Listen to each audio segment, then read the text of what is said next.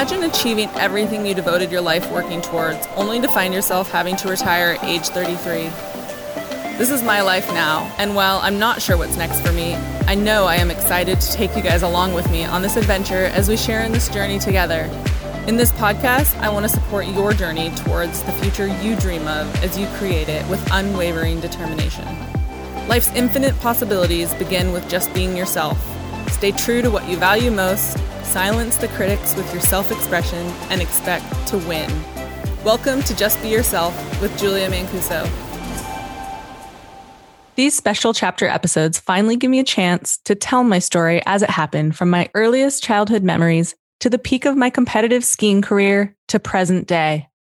Previously in chapter one, I was in kindergarten and looking out the window and seeing a ton of police cars. I remember the toaster popping the toast and my dad going to butter our bread and he grabs a butter knife and all of a sudden there were guns and handcuffs everywhere. He was arrested on charges of running a multi-million dollar marijuana smuggling operation for more than a decade. What started out as some confusion and reassurance from my parents that they were going to work it out and my dad would be home in no time ended in several years of imprisonment for my father. Chapter 2 The New Abnormal Life After My Father's Arrest.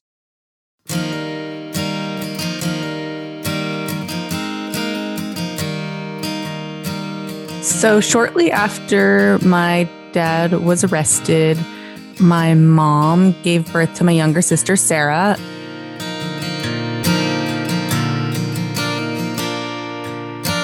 With a new baby, I suppose trying to pretend things were normal, but at the same time, there was a lot going on.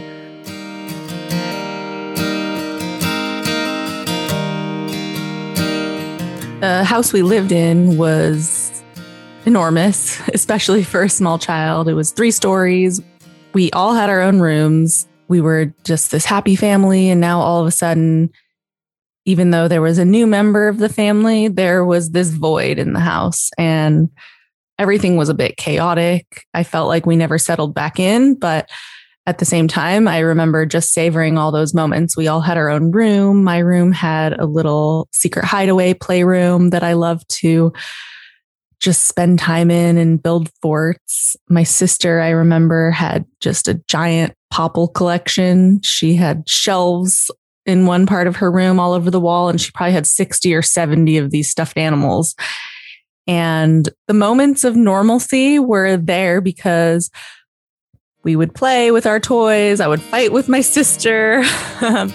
Baby was crying. Uh, my mom was just keeping us busy. We played so many sports. I just remember loving to be active. I don't actually remember playing too much with toys because we were just so busy. We would drive to Reno to go to gymnastics. I would go to Mighty Mites at Squaw and just stay busy all the time. That's what my mom did. She kept us busy. As a kid, it was hard to imagine what my mom was going through because she was just trying to keep all the pieces of our lives together. And then, of course, add a new baby. I'm sure that kept her so busy. So I do remember having a lot of help, a lot of family, grandparents, aunts, uncles, just tons of family support. We're from a really big family. So there was definitely someone around to always help my mom. But it was probably really crazy for her. She had no idea what was going to happen in the future. And she just had a new baby and two other girls. So she's a mom of three. Luckily, my older sister, she was like a mini mom as well. She pretty much raised all of us. She was like the helping hand that my mom needed. And I can only imagine now being a parent and having such instability and having a newborn. Like it must have just been a crazy time for her.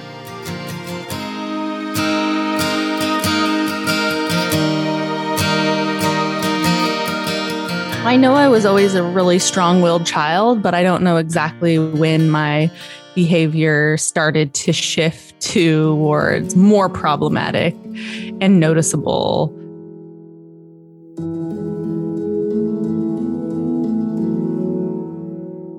Tantrum just defiant type behavior for a kid.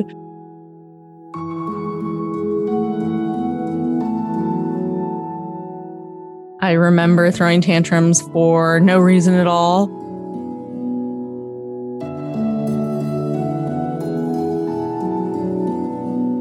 I would just scream and not want to do things and just be totally uncommunicable, screaming and defiant.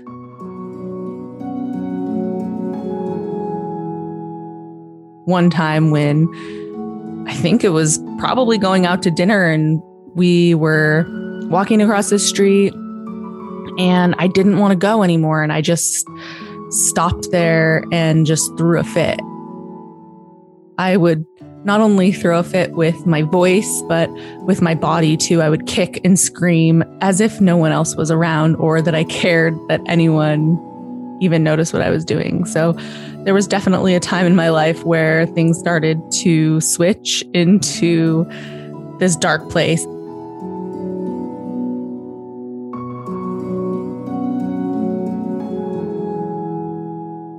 I had a lot of happy moments too, and things would be great, but it could just switch just like that, and I would throw a tantrum.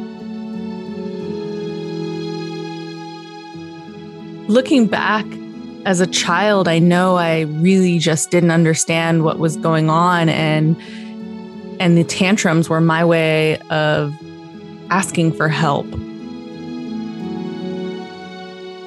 children, that's the only way they know how to express themselves. And I'm sure that it had something to do with not knowing, just this void of having so much going on in my life, missing my father, not understanding if he was a bad person because he did something wrong, or maybe I was blaming myself.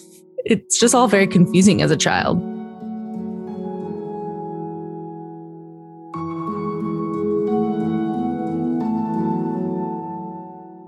There's this one time I remember in first grade, I had convinced a friend of mine that it would be funny to flood the girls' bathroom. I don't even know where I thought of this or how I thought of it.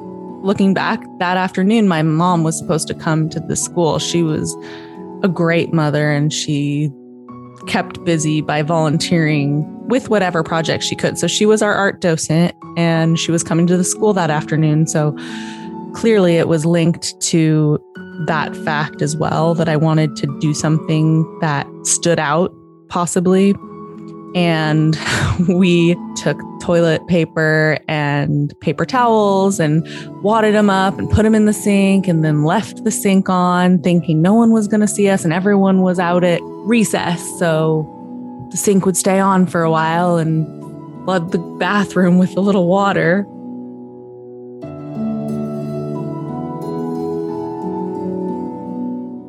Sure enough, I don't think it flooded that much, but there was water on the floor. And we got back to the room after recess and I was sort of taken aside, like, we saw you guys in the hallway. Are you sure it wasn't you? You know, I feel like as a kid, too, once you're caught, your just heart sinks and you turn red. So I'm sure that I lied about it too, like, what? That wasn't us. And my face was completely red and probably gave it away. And then my mom came that afternoon and the teacher talked to me and my mom, and I was reprimanded. I remember that my mom was mad, but she also knew there was so much going on and her heart was just broken knowing what was going on at home and how it appeared to be affecting me. And I really wasn't disciplined much.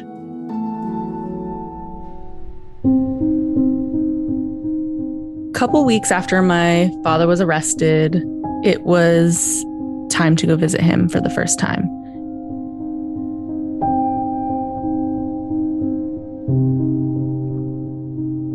I remember being a kid, not being super stoked about it, but also still being slightly confused with a dash of curiosity.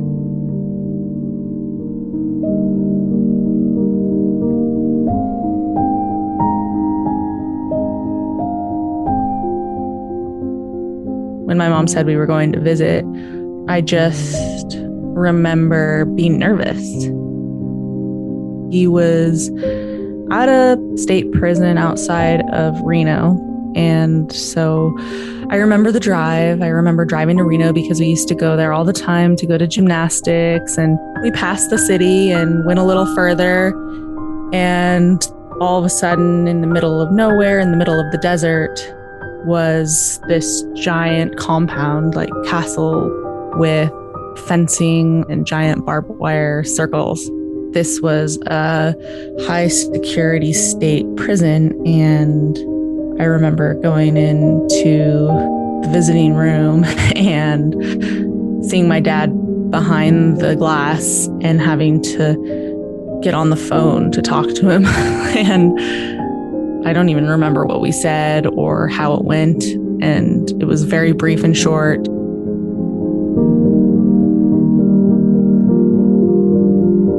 I think that I probably blocked a lot of the beginning out of the memory. And I also just remember being like, I don't want to be here. This is stupid. Like, why am I talking to my dad on a phone? I don't care that I can see him. Like, let's just go.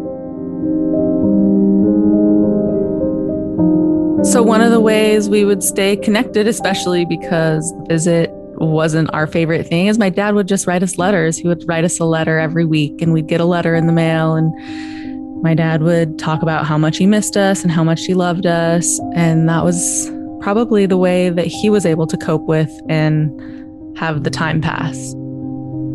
I can only imagine how long those days were for him.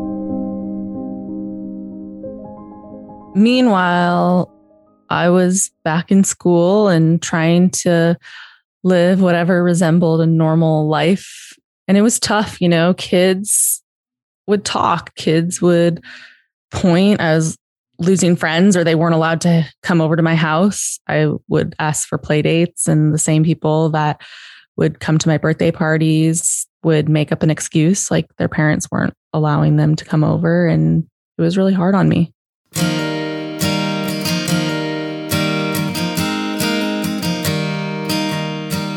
I remember the second time we got to go visit my dad was after they moved him into a federal prison, which allowed family visits on the weekend. So we finally got to go visit him and give him a hug and hang out. I think that was the beginning of me really, really not liking to go visit him because we would just sit in these rooms all day and eat food out of a vending machine. That was pretty much all you could eat when you were inside there.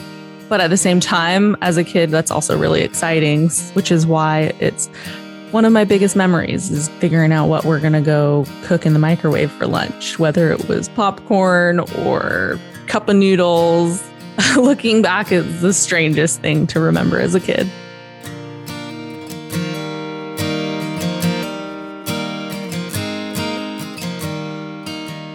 So, looking back on the timeline, I guess that was the first time our whole family was together and that my dad was able to hold my younger sister, Sarah.